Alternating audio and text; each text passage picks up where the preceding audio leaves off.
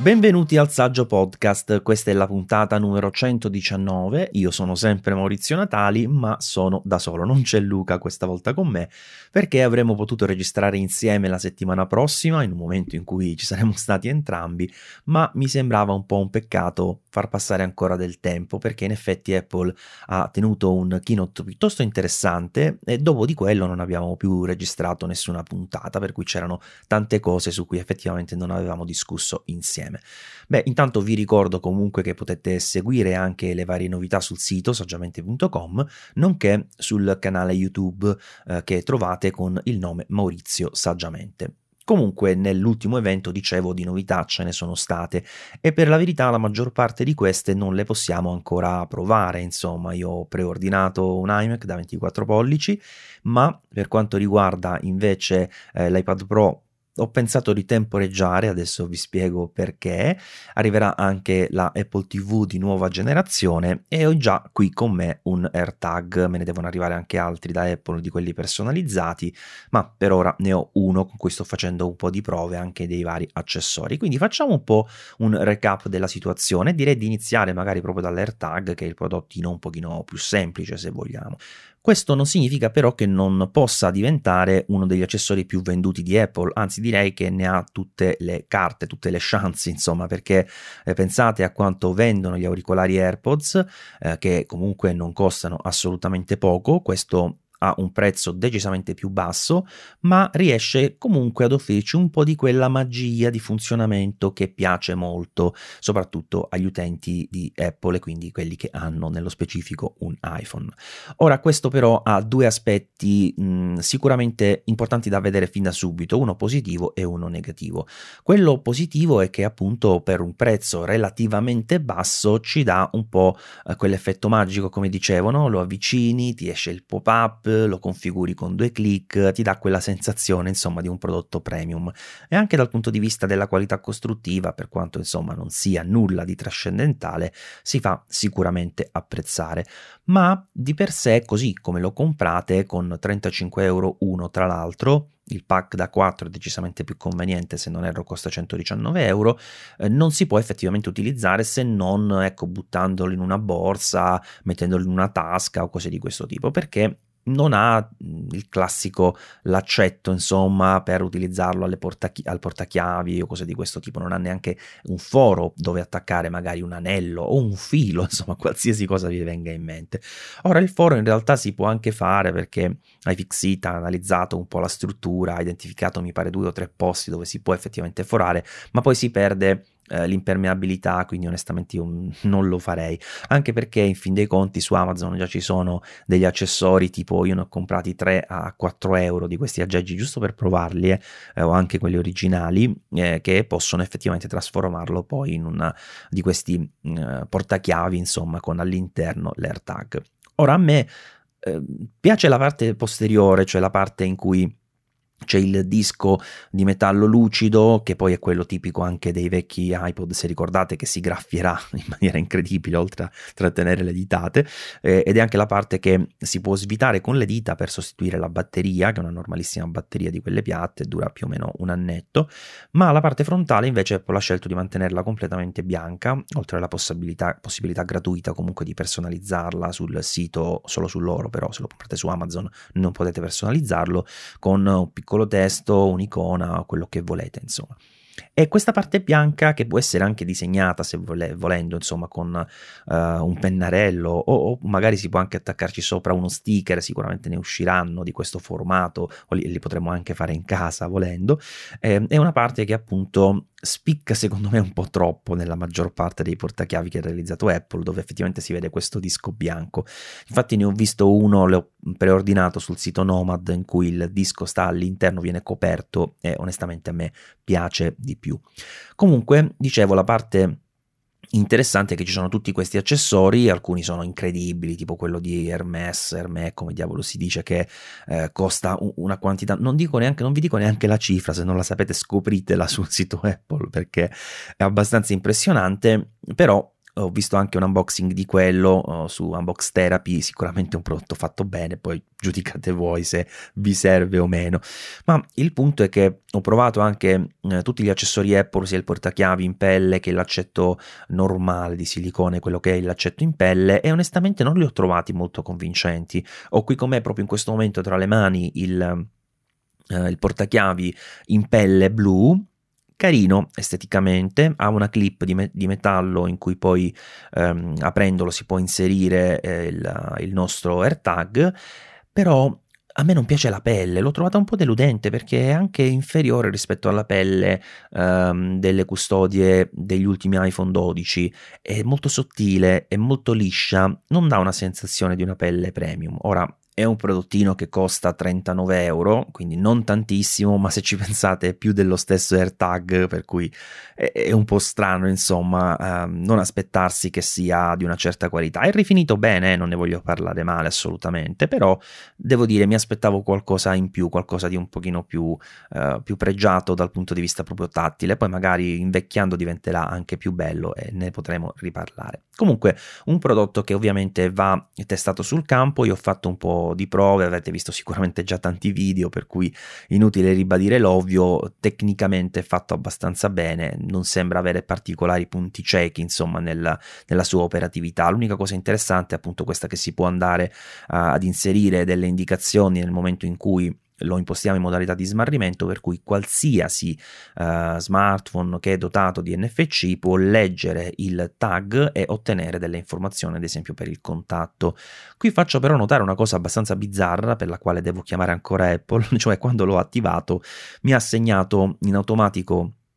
Uh, i dati uh, del mio account, ovviamente presi dall'iPhone con cui l'ho attivato, e ha detto che il mio nome era quello giusto, c'è riuscito, ma il numero di telefono ne ha riportato uno che avevo mille anni fa. E la cosa bizzarra è che non sta da nessuna parte più questo numero nel mio account Apple, non c'è, quindi non so da dove lo abbia letto, ed è una cosa che sicuramente dovrò indagare. Comunque, messo da parte un po' l'AirTag, ehm, io passerei all'iPad Pro Sull'iPad Pro devo dire ho poche cose importanti da evidenziare. C'è sicuramente questa novità dello schermo mini LED sul display eh, da 12,9 pollici, quindi sull'iPad Pro più grande, che è una cosa che sicuramente avremo modo di apprezzare, soprattutto con alcuni utilizzi, perché vi ricordo insomma che alla fine dei conti anche gli schermi OLED rispetto agli LCD in condizioni di illuminazione normale o diciamo media non è che si notino, spicchino più di tanto, ma ci sono quelle situazioni ad esempio al buio dove hai magari un'area nera e chiaramente la possibilità di spegnere completamente il nero che hanno gli OLED fa la differenza. Il mini LED, nello specifico come questo di Uh, iPad Pro da 12,9 pollici non è così specifico, cioè non ha un'illuminazione punto a punto, ma i LED che sono inseriti in questo pannello sono tantissimi e le zone che Apple riesce a utilizzare distintamente per poterle appunto spegnere sono molte, per cui l'effetto sarà sicuramente abbastanza piacevole. Dispiace un po' che non ci sia nella versione più piccola da 11 pollici, probabilmente arriverà l'anno prossimo, insomma ma d'altro canto è sensato che avendo questa nuova tecnologia, eh, che sarà anche abbastanza più costosa dal punto di vista produttivo, Apple abbia scelto di iniziare insomma a metterla nel dispositivo che consente anche di, se vogliamo, annegare meglio i costi nel totale che è certamente più alto, eh, parlando appunto del modello di iPad Pro più grande. La cosa più rilevante sicuramente di questo update è che ci hanno messo dentro l'Apple M1, quindi avremo delle prestazioni ancora più elevate, ma forse troppo più elevate. Io su questo ho pubblicato anche un video che sicuramente fa, ha fatto un po' discutere perché più di una persona non è d'accordo, ma il mio personalissimo punto di vista è che in questo momento può aver senso quello che ha fatto Apple, cioè ha senso dal punto di vista produttivo perché hanno questo sistema una chip e ovviamente più ne fanno produrre, più ne vendono e più si riducono i costi per lei e più insomma colonizza un po' il, il mercato. Infatti adesso abbiamo tantissimi prodotti con M1, oltre agli iPad Pro arriveranno anche i nuovi iMac da 24 pollici e questo non farà altro che eh, giocare a favore di Apple, ma se vogliamo anche a favore di noi utenti, perché comunque ci troveremo con un iPad Pro da prestazioni ancora più elevate di quelle che erano già troppo elevate per i precedenti. Perché dico troppo elevate? Perché insomma lo sappiamo, il problema qui dell'iPad Pro, ma già da alcuni anni, non sono più le prestazioni, è il sistema operativo. iPadOS non ci dà la possibilità di sfruttare veramente ehm, queste potenzialità, è, è, è difficile, direi impossibile trovarsi nella condizione in cui abbiamo a disposizione eh, tutti gli strumenti insomma, produttivi e l'iPad Pro, già quello attuale, ripeto, del 2020, ma peggio ancora quello prossimo che arriverà con M1, non sia in grado di farlo, mentre sui Mac sapete che questa cosa è assolutamente reale perché abbiamo un sistema operativo completo, applicazioni più complesse e anche delle attività produttive molto più esigenti che si possono realizzare più sul computer grazie al sistema operativo desktop, grazie alle applicazioni desktop e quindi lì il processore e la scheda grafica possono essere spremuti, devono essere spremuti, devono darci di più. Su iPad Pro non è che non ci faccia piacere avere delle prestazioni aggiuntive allo stesso prezzo, diciamo, del precedente, è un upgrade assolutamente sensato. Però attualmente, secondo me, fino a quando non si verificherà la WWDC del 2021 e ormai manca praticamente un mesetto, non avremo modo di capire se sarà veramente utile con questo M1, perché se non arrivasse qualcosa di più importante, che lascio qui la parentesi vuota dove voi potete colmare come volete con un file system migliore, con applicazioni professionali, con macOS sopra, insomma immaginate qualsiasi cosa vogliate, tanto è gratis, quindi possiamo tranquillamente sperare in qualsiasi direzione, però ecco qualsiasi cosa arriverà deve arrivare qualcosa affinché questo M1 sia effettivamente messo a frutto, altrimenti la mia opinione ad oggi è che non solo va bene per fare quello che può fare un iPad Pro già il modello del 2020, ma in realtà anche il modello del 2018 che come sapete aveva di base lo stesso sistema una chip con solo un core della GPU bloccato. Per cui la mia opinione su iPad Pro per il momento è aspettiamo, aspettiamo la WWDC e vediamo cosa arriverà incrociando ovviamente le dita. Per l'Apple TV 4K, che è stata rinnovata con un sistema una chip leggermente superiore, anche perché credo che quello precedente ormai fosse terminato e non ha più senso dal punto di vista proprio strategico continuare a produrlo, eh, la modifica principale sta ovviamente nel telecomando. Hanno fatto questo telecomando nuovo che, che, ha un po' risolto il 90% dei problemi del precedente, quindi adesso è più robusto, è di alluminio, eh, ha una struttura più chiara, ci sono più pulsanti, abbiamo i click specifici chiari per andare in tutte le direzioni. Hanno anche aggiunto questa cosa simpatica di poter utilizzare eh, il dito e ruotare a sfioramento sulla, uh, sul pad direzionale, un po' come si faceva con la click wheel dei vecchi iPod per andare avanti e indietro, insomma, e in più nella parte centrale c'è un tasto che ha anch'esso la possibilità di essere utilizzato a sfioramento per muoversi, quindi hanno un po' preso il meglio del precedente, che poi era pochissimo, e aggiunto, anzi risolto la maggior parte dei problemi con questo telecomando che poi funzionerà a quanto pare anche sulle precedenti Apple TV sempre se lo, lo, volete comprare perché di suo il telecomando costa più di un Chromecast per dire insomma.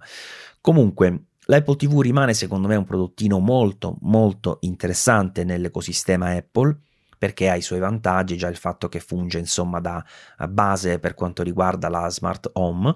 ma ha anche diversi limiti in termini operativi perché effettivamente non si capisce esattamente che cos'è, perché per guardare facilmente un contenuto, che so, dai vari servizi di streaming, ormai il 99% de- delle TV hanno già i servizi integrati che non vanno neanche così male, insomma, io ormai anche avendo uh, quasi sempre su TTV eh, qualche aggeggio esterno tendo ad utilizzare le app integrate perché dal 2000 credo 18 in poi, ma forse anche qualcosa prima comunque sono quel minimo snelle e veloci da renderci l'operatività, perlomeno per la selezione di un film, insomma, abbastanza facile.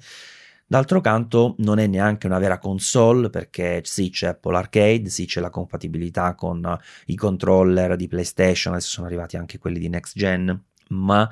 in fin dei conti non è che ci dia quella capacità di calcolo tale da uh, rendere possibile la realizzazione di, dei classici titoli AAA, insomma, che mancano ancora su Apple Arcade. Però lì c'è sicuramente spazio per migliorare, questo piccolo step anche sul fronte del sistema una chip aggiunge qualcosa, l'unico problema è il prezzo, diciamocelo, Apple TV costa troppo, punto. Quindi anche se abbiamo delle possibilità interessanti all'interno dell'ecosistema legate alle foto, legate alla possibilità di estendere la scrivania con AirPlay, legate alla possibilità di utilizzare gli auricolari AirPods o le cuffie AirPods o comunque tutti quelli dotati del chip mm, W1 in maniera semplice, insomma anche se abbiamo tutte queste cose in realtà è difficile giustificare l'acquisto di una Apple TV a meno che non siate proprio all'interno con tutti i piedi dell'ecosistema Apple. Quindi dispositivo interessante, ribadisco, che sicuramente voglio provare perché ne ho una vecchia nel mio studio e mi sarebbe utile una più recente, soprattutto per la questione del telecomando e quindi vi farò sapere poi come, come funziona, come si comporta. E arriviamo ai nuovi iMac da 24 pollici, modelli che hanno sostituito praticamente sulla linea consumer i precedenti 21,5 pollici, hanno visto un po' ridursi le cornici, ma soprattutto lo spessore. Grazie ad M1 abbiamo in pratica una grande tavoletta ormai con una base, con un piedistallo.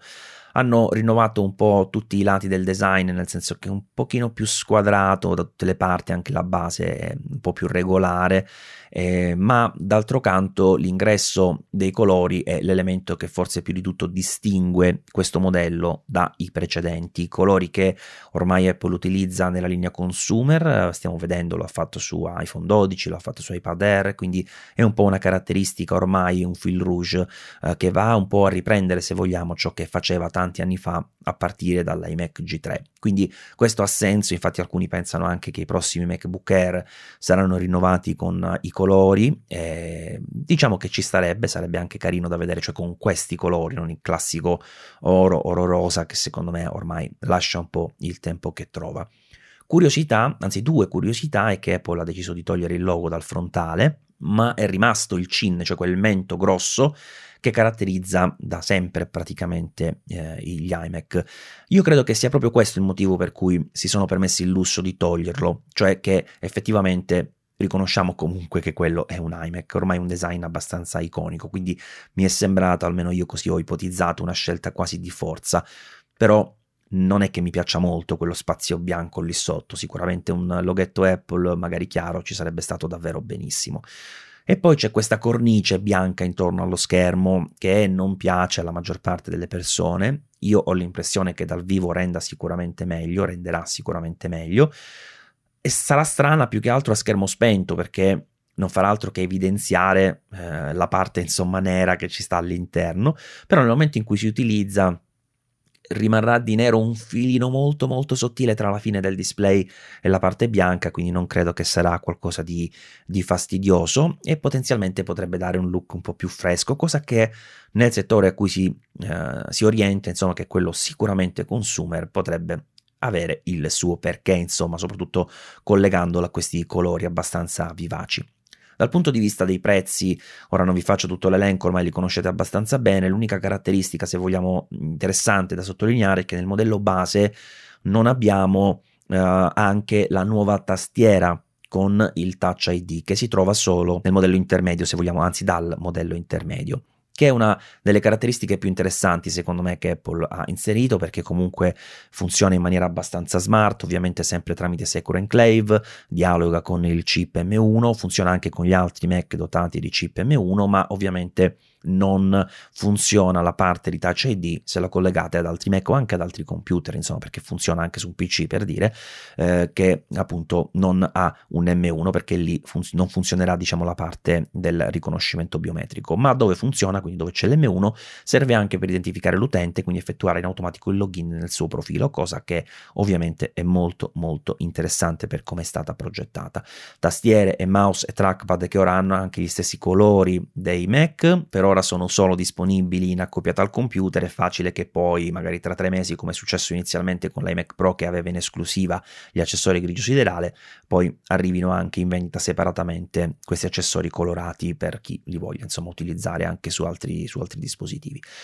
Un iMac che basandosi su M1 bene o male già sappiamo come andrà, chiaramente eh, avrà eh, la stessa potenzialità di massima del Mac mini, forse anche qualcosa in più perché qui la reazione sembra fatta addirittura meglio e che poi ha anche questa particolare caratteristica di un cavo di alimentazione magnetico che si attacca sul retro, cavo tra l'altro pure lui in tinta, insomma Apple si è proprio prodigata in tal senso, che porta ad un brick perché purtroppo per farlo così sottile hanno deciso di mettere all'esterno l'alimentazione. E non è una bella cosa, insomma, sto brick a me un po', un po' irrita.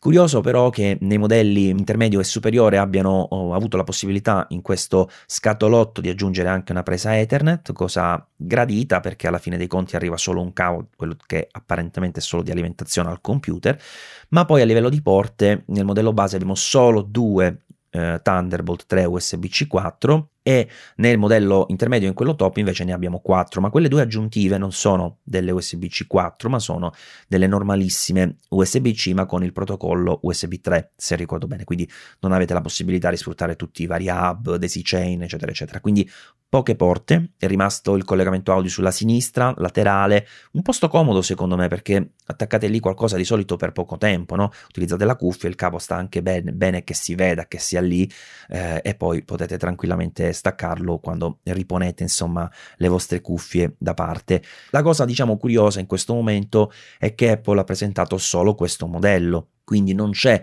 ancora l'iMac top, come non c'è il Mac mini top, come non c'è il MacBook Pro top, perché non c'è un chip ancora. Per ora Apple ha realizzato questo M1, lo sta spalmando ovunque, come abbiamo detto prima. Questo è potenzialmente utile, è un chip molto molto valido sia sul fronte del processore che sul fronte della scheda grafica, ma non tanto valido da sopperire e sostituire, quindi anche migliorare i modelli top che ci sono e che abbiamo appena citato. Quindi questa cosa sicuramente Apple dovrà ancora farla, ci auguriamo che arrivi questo nuovo sistema una chip entro la fine dell'anno, non sappiamo ancora quale sarà il primo dispositivo a, a poterlo sfruttare,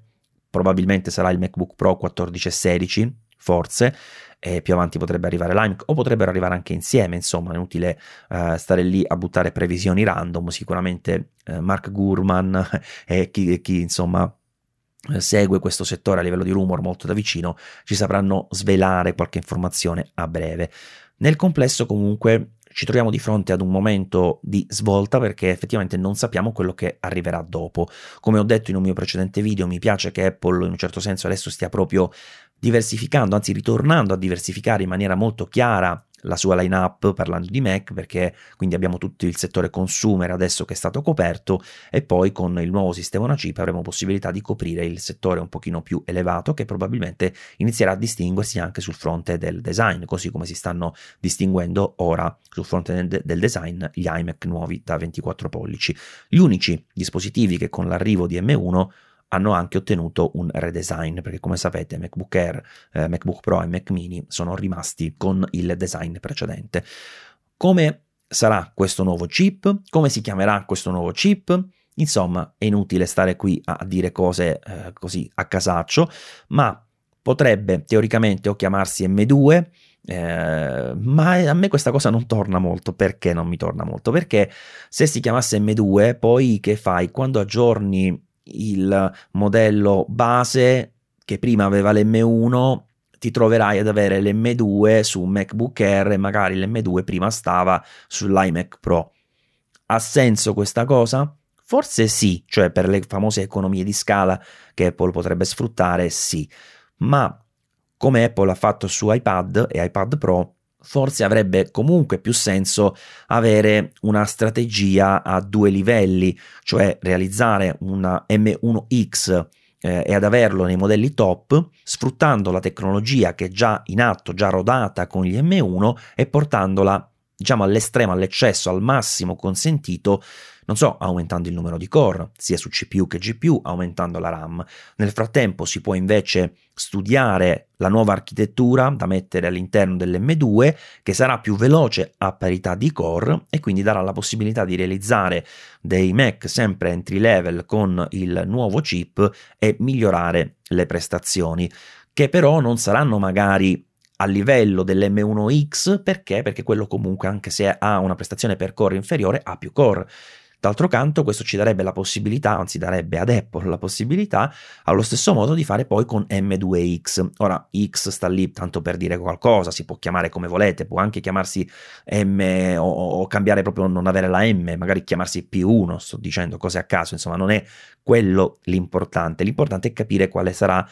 uh, l'operazione dal punto di vista tecnologico e in genere chi produce chip ha maggior convenienza una volta che ha realizzato un'architettura, a sfruttarla prima in fascia bassa con appunto un numero di core inferiore e poi portarla al suo massimo sviluppo prima di cambiarla. Quindi avrebbe senso secondo me andare in questa direzione. Beh, visto che sono da solo, vi avrò già annoiato con la mia voce, nel frattempo ehm, ho anche terminato un po' gli argomenti principali di cui discutere, quindi direi che questa spuntata insolita e anche un po' breve del saggio podcast può terminare qui. Ricordate che potete scriverci a pixelclub.easypodcast.it, che potete lasciare, anzi ci farebbe piacere se lasciaste una recensione al nostro podcast, in particolare sull'applicazione Apple Podcast. Ricordate oltre alle stelline di mettere anche il nome, così eventualmente possiamo vedere appunto la vostra recensione e quindi non mi resta che ringraziarvi per aver ascoltato questa puntata e sperare di riuscire ad incontrarci con Luca al più presto per realizzare una puntata insieme per parlare magari di queste novità, delle nuove che sicuramente continueranno ad uscire nel frattempo e ovviamente soprattutto per riuscire anche ad avere una esperienza più diretta con il test in particolare dell'iMac da 24 pollici che come vi ho detto ho già preso ho preso nel modello intermedio perché ovviamente volevo provare alcune delle novità più interessanti, tra cui il Touch ID. E d'altro canto devo dire che la cosa su cui ho faticato di più è stata il colore, perché sì, sono carini, però nel momento in cui lo compri poi, ah, che colore scegli? Alla fine ho preferito il blu, mi sembra quello che da un, da un, certo punto di vista ti dà il vantaggio, se vogliamo chiamarlo così, della novità del colore e d'altro canto non lo svantaggio di essere molto molto invadente diciamo in, una, in un ambiente. Però anche il verde è molto carino anche il giallo e l'arancione sono tutti abbastanza belli devo dire. A il colore chiaro non fa impazzire quello scuro che hanno messo sul dorso dello schermo è quasi sempre bello su tutti i modelli che sono stati realizzati ed effettivamente Spero che però nel modello poi Pro che arriverà più avanti, che sarà non so da 30 pollici, da 32, quello che sarà, ci sia un modello tutto nero, bello cattivo nero, quello sì che mi piacerebbe sulla scrivania di lavoro. Grazie per aver ascoltato questa puntata e vi ricordo che potete contattarci all'indirizzo saggiopodcast at easypodcast.it e se vi va se vi fa piacere potete lasciare una recensione al nostro podcast, in particolare su Apple Podcast, ma se lo fate ricordate oltre alle stelline di scrivere anche qualcosa perché altrimenti non ci arriva la notifica, non vediamo il vostro nome, quindi non vi possiamo neanche eventualmente ringraziare. Alla prossima, ciao!